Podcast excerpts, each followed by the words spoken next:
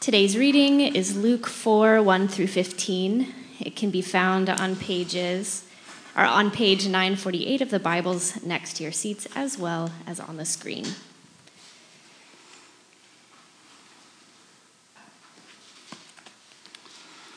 This is God's word. Jesus, full of the Holy Spirit, left the Jordan and was led by the Spirit into the wilderness, where for 40 days he was tempted by the devil. He ate nothing during those days, and at the end of them he was hungry. The devil said to him, "If you are the Son of God, tell this stone to become bread." Jesus answered, "It is written, 'People do not live on bread alone.'" The devil led him up to a high place and showed him in an instant all the kingdoms of the world.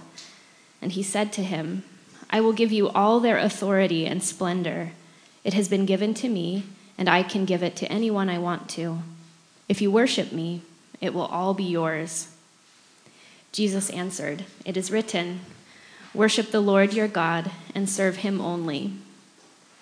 The devil led him to Jerusalem and had him stand on the highest point of the temple. "If you are the Son of God," he said, "throw yourself down from here, for it is written, 'He will command his angels concerning you to guard you carefully, and they will lift you up in their hands so that you will not strike your foot against a stone.'" Jesus answered, "It is said, 'Do not put the Lord your God to the test.'" When the devil had finished all this tempting, he left him until an opportune time. Jesus returned to Galilee in the power of the Spirit, and news about him spread through the whole countryside. He was teaching in their synagogues, and everyone praised him. The word of the Lord. Thanks be to God.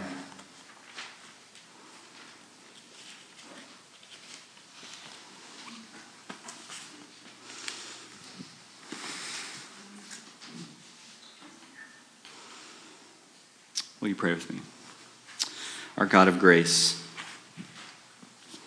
whether we come troubled or at peace, whether we come distracted this morning or focused, young or old, doubtful or faithful, we ask that this whole worship service, but now as we listen for your voice through your word, that it may be something that we can say that we met you today, you met us, and you showed yourself to be good. May we now, in the clutter and noise, may we hear your voice. Through your Holy Spirit and in the name of Jesus we pray, amen.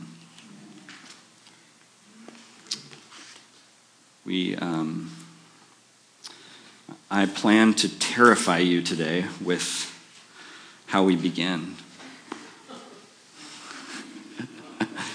There's a basket down here. And I want you to seriously consider doing this if you want to really enter into this message today.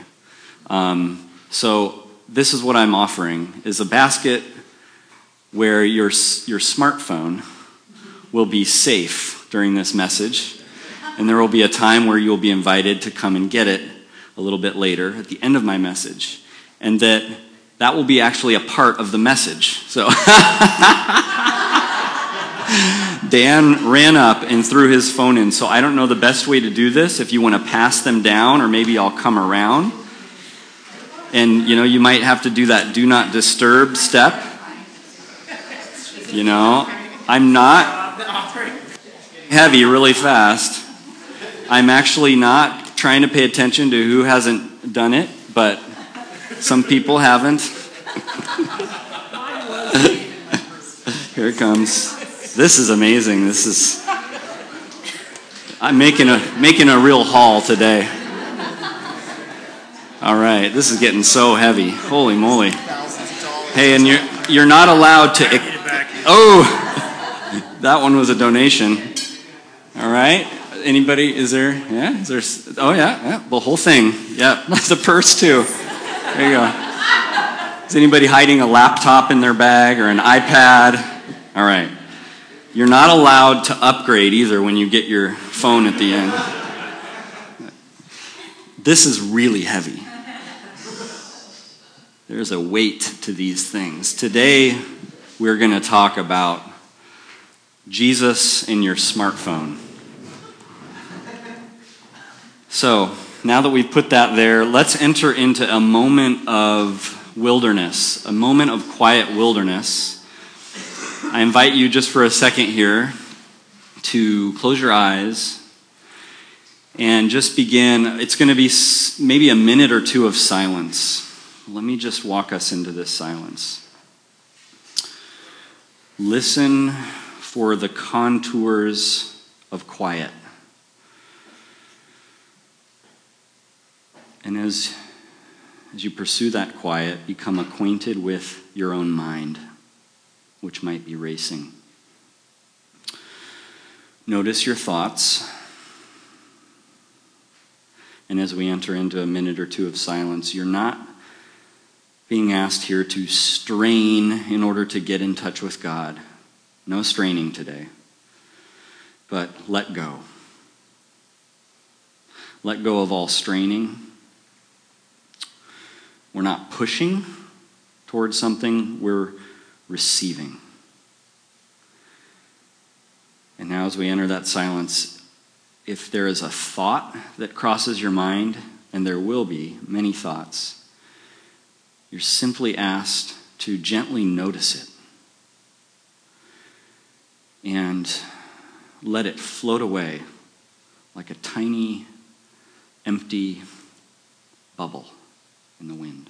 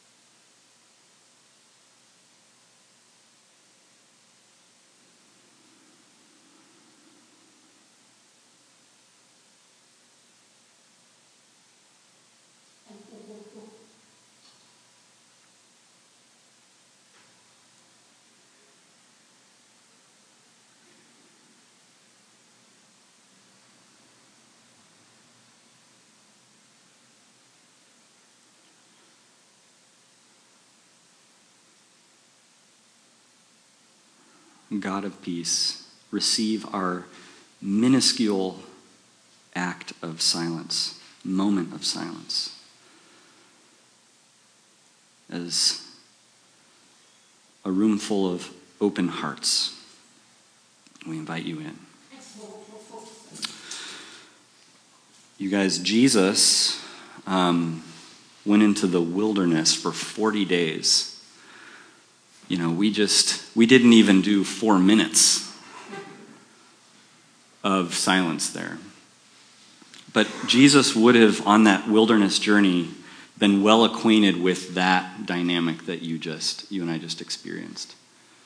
We didn't do it in the wilderness, though. We're in a city, and a group of people walked by. I had my eyes open a little bit because I was looking at what I was going to lean into as we spoke, and I saw this group of people, and I looked, and they were looking in at you guys because what you were doing was so crazy. And they looked, and they were looking at the sign. What is that happening in there? What is going on? Nobody does that.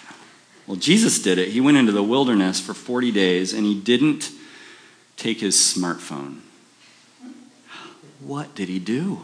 How did he do that? How did he get by? I was talking about this around with a lot of people this week, and one of my kids said he probably had the iPhone 500, and he actually had it with him, and that's how he survived, because he's Jesus, you know. I don't think so. Made me laugh, though. Do you feel, especially just tasting that moment there, do you feel the need to take a break from the noise and the clutter of the world, of technology, of your smartphone? Maybe you feel almost a kind of a longing you can sense when you start to think about Jesus in the wilderness for 40 days. Do you start to long for that? You start to feel like, wow, actually that, whew. And you say, well, I could never do it, but, you know, that would be amazing to go out into the wilderness.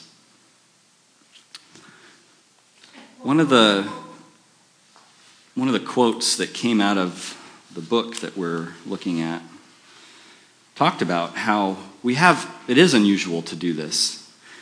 It's unusual to have quiet spaces to just sit and feel the quiet. And so the author of Seculosity says that there's fewer and fewer places left where passivity can reliably be experienced, where just sitting there is not frowned upon, but understood as laudatory, even necessary. People are craving it. Maybe you crave it this morning. I watched the movie called First Reformed. It came out, I think, last fall or spring. A lot of spiritual and church themes in that movie, and in an interview afterwards, the director, Paul Schrader, who also was the director of Taxi Driver, he said, "You don't walk out of church because you're bored. You go to church to be bored, to have that time." And you could have it in your room in the lotus position, or you could have it in a pew. It's essentially the same thing for me, and that's what I enjoy about it. I think he's experiencing the craving for the wilderness. Wilderness, desert, it's actually a theme. It's kind of like an archetype. It's a meta theme throughout the Bible in terms of people's spiritual journey. It's a real thing where people meet God literally in the wilderness, but it also functions at a level of kind of metaphor. That's why I talked about that moment, those moments of quiet, as entering into a moment of wilderness this morning together. And throughout the history of the Christian movement, since Jesus, there have been times where people, there's always been times where people suddenly, because of their faith in Jesus and their familiarity with the scriptures, where they decide to go out to the wilderness or the desert. They feel so led to it. And sometimes it happens in a cultural moment, and there's a lot of people doing it in certain centuries of the Christian church. Sensing the need for wilderness. My fear, I think it's quite justified because I see it in myself, is that smartphones are so interwoven into the everyday living of you and I. Smartphones are working against our own spiritual health. They're definitely often barricading us from encountering the wilderness. The question of the week was, how many notifications do you get in a day? And there were four answers. Someone said at least 50. The trick is to finding the 5 important notifications buried in the chaff. Like that. Someone said 0. I still have a flip phone. Mm-hmm. Someone said, depends on how active the group chats are, usually 100 plus. Someone said, "Not a ton these days. I turned a lot of them off." I think what a smartphone represents for us is the opposite of what the desert represents for us. I really do. I think that they work kind of just on opposite things. The smartphone is about enabling more to get done easier.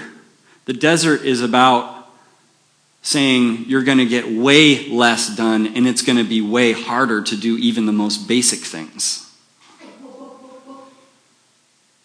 And really this began as a sermon prepared around the theme of this book.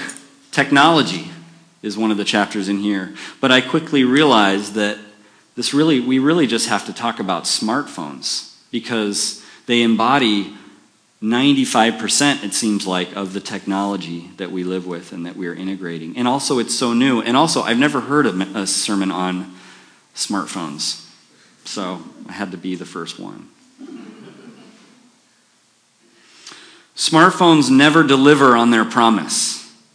The promise is, and really if you think about all of human history, this should be true. The promise of you'll have so much more time. If you think about it, no maps, your email's right there, even while you're doing any number of other activities, you could also be working. Your shopping is all right there, your information gathering is right there, and you go on and on and on. I like to joke about all the things you would have to carry with you, old school things that now are all in a smartphone. You'd have to have a big belt full of all these, have your directory, your phone book back here, and you'd have your maps over here, and you'd have your flashlight right here, and you just keep adding all your calculators over here, and you just keep adding, your computer is dragged along on wheels behind you. It's all right there. And yet, isn't it interesting? The smartphone creates, in a sense, more time, but we spend most of that extra time glued to the meaningless stuff on the screen, because it offers you that side as well. Or if you're like me, any bit of saving on efficiency and time, your eyes get big and greedy with that time. Well, now I can be busy with a whole bunch of other things. So you never actually reach that point that seems like,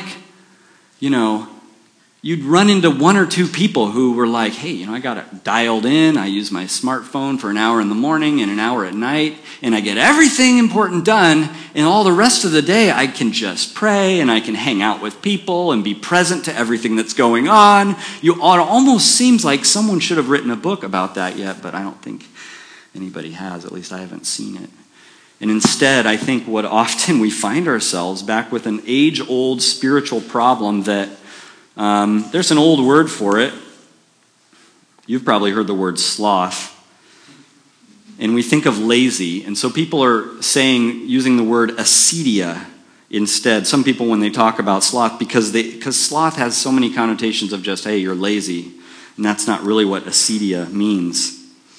Richard John Newhouse explains it this way. Acedia is evenings without number obliterated by television. Evenings neither of entertainment nor education, but of narcoticized defense against time and duty.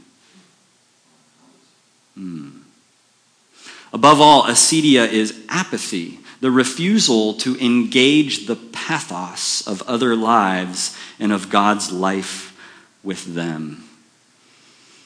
And if that's a little too wordy and lofty for you, someone else said, acedia is purposelessness disguised as constant commotion. Is the smartphone enabling that? Jesus goes into the wilderness. The Spirit leads him into the wilderness. And we need to follow Jesus into the wilderness for a lot of things. I had a longer list of things to go into, but I really only have time for one. And that is, we need to go into the wilderness to be tested. And I want to make sure you hear that word, you think about what that word means to you. Entering into spiritual wilderness to be tested. And then we'll talk about what kind of testing. In Deuteronomy 8, the Bible's reviewing the journey of the ancient Israelites. And it says, "Remember how the Lord your God led you all the way in the wilderness these 40 years to humble and test you in order to know what was in your heart, whether or not you would keep his commands. He humbled you, causing you to hunger, and then feeding you with manna, which neither you nor your ancestors had known, to teach you that people do not live on bread alone, but on every word that comes from the mouth of God." Israel was in the desert for 40 years. They were tested.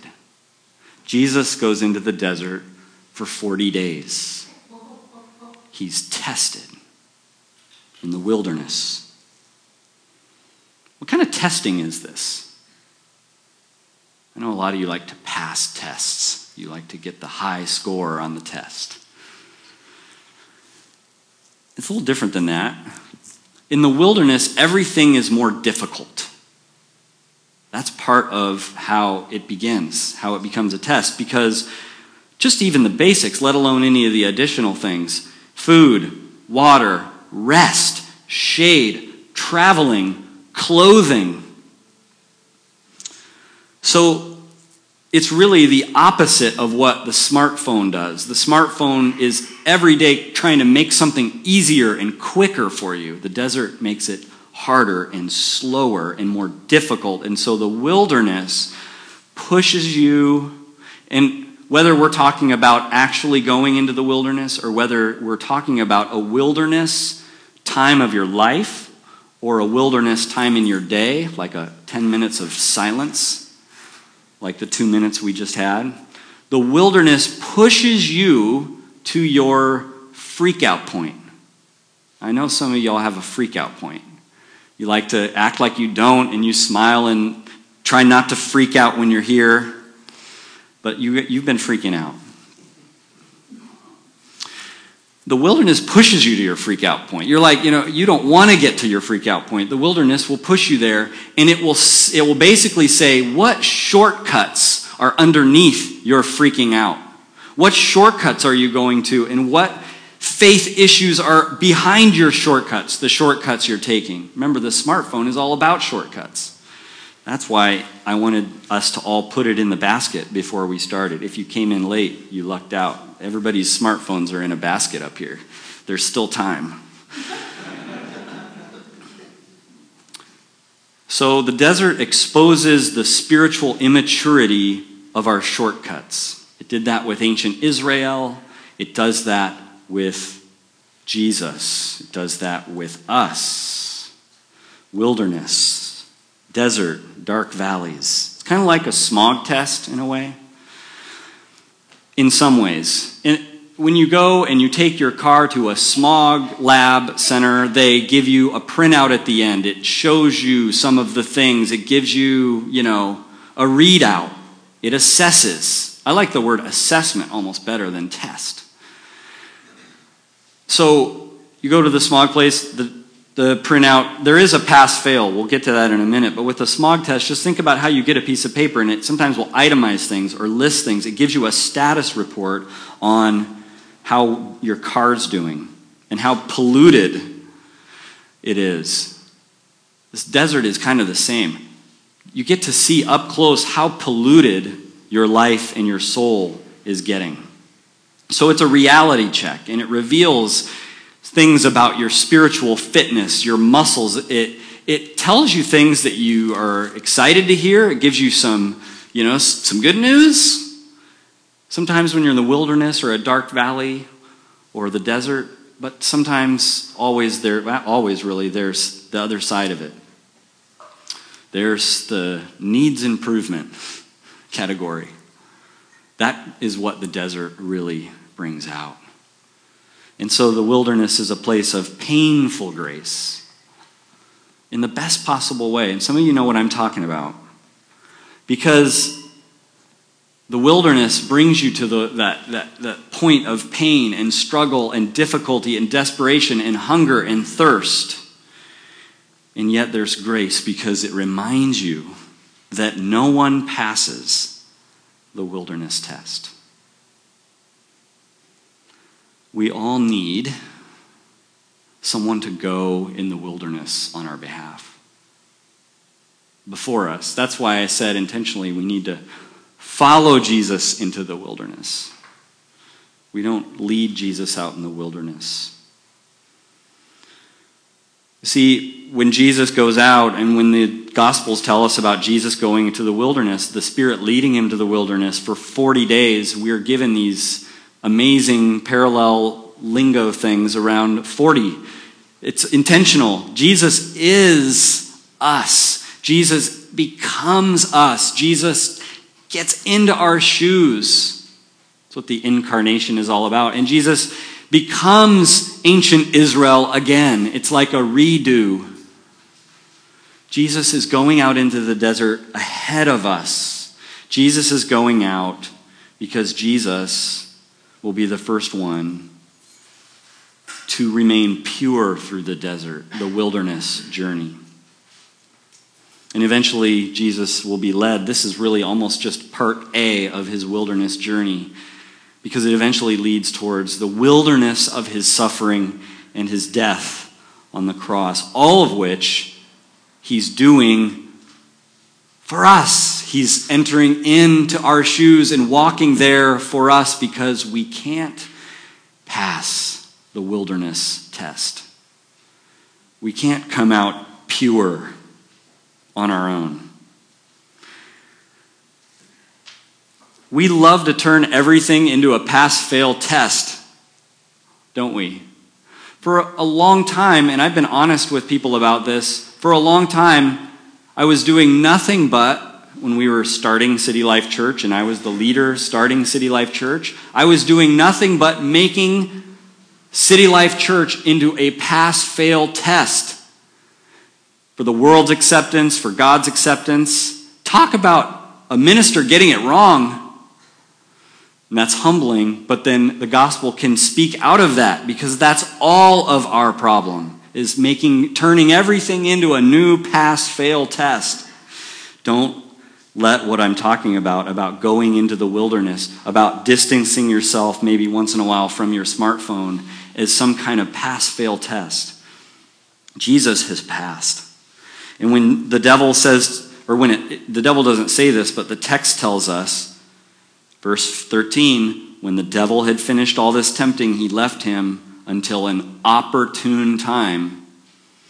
There would be another time when Jesus would face the same kind of tempting. The same kind of, these are all shortcut temptations too.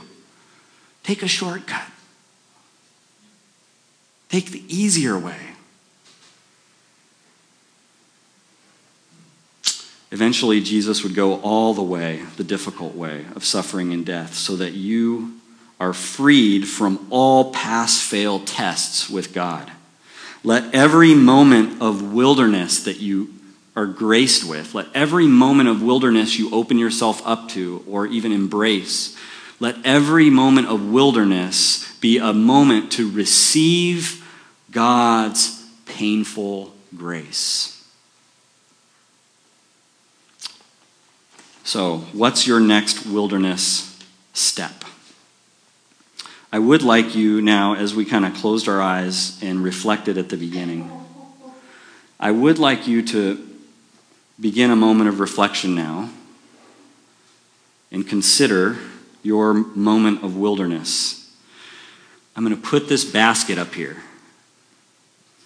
Maybe some of you are so happy that you don't have your smartphone, that you don't even want to come up and get it. But consider this, either, as you close your eyes and consider what I mean by a moment of wilderness. Maybe literally you were going to go into the outdoors. Maybe you're going to voluntarily go somewhere at a specific time to be inconvenienced by nature's inefficiency. Maybe it's figurative. Maybe you're sensing the need to have a part of a day or a whole day or a series of times where you have no screens and there's certain technologies you refrain from. Maybe you decide regularly on a commute or on a drive that you make to go in silence if you're alone, instead of having noise, music, news, and you enter into the wilderness even as cars are flying past you. Just silence. Maybe you begin to practice centering prayer, or you rekindle a practice of centering prayer. That's praying with silence. Maybe you have a Sabbath day you want to start entering into, or you have that coming up.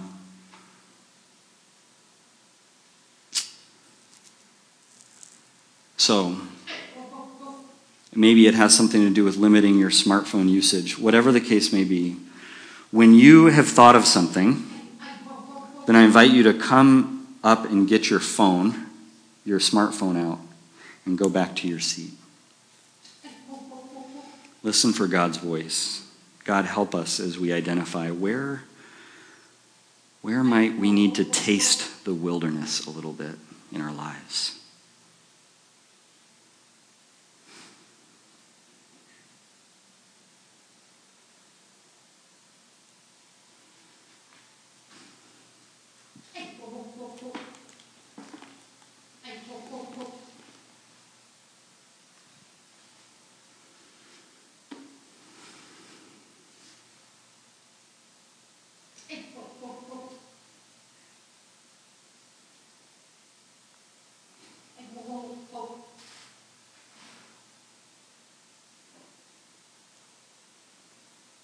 If you have something specific, come up and grab your phone and go back and find your seat.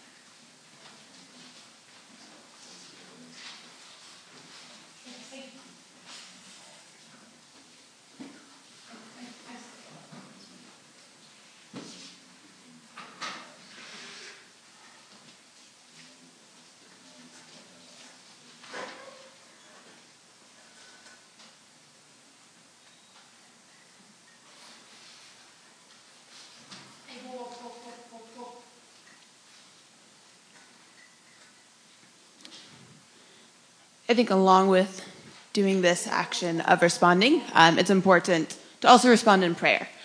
So we respond to hearing God's word through offering prayers on behalf of the church and the world. The communal response is, Lord, hear our prayer, and then you will also be invited to join your voices together in the Lord's Prayer. So let us pray. As a people that constantly interact with technology, being aware that it's a part of so many aspects of our lives, God, guide us to a place of having a healthy relationship with it, keeping us from having technology rule our sense of success and efficiency. We pray this to the Lord. Lord, hear our prayer. For City Life Church to always be a community with deepening faith, that we may display credibility of your gospel. May there be people that we know who become intrigued by your grace through what they see in this community. We pray this to the Lord. Lord, hear our prayer. For all those throughout our city without homes, that you would carefully provide for each of them, that you would inspire us toward compassionate action, and that systematic factors would increasingly change so that fewer people would find themselves on the street. We pray this to the Lord. Lord, hear our prayer. Now let us pray in the words given by Jesus to his disciples, saying, Our Father in heaven, hallowed be your name. Your kingdom come, your will be done, on earth as in heaven. Give us today our daily bread. Forgive us our sins, and forgive those who sin against us. Deliver us from the time of trial, and deliver us from evil. For the kingdom, the power, and the glory are yours, now and forever. Amen.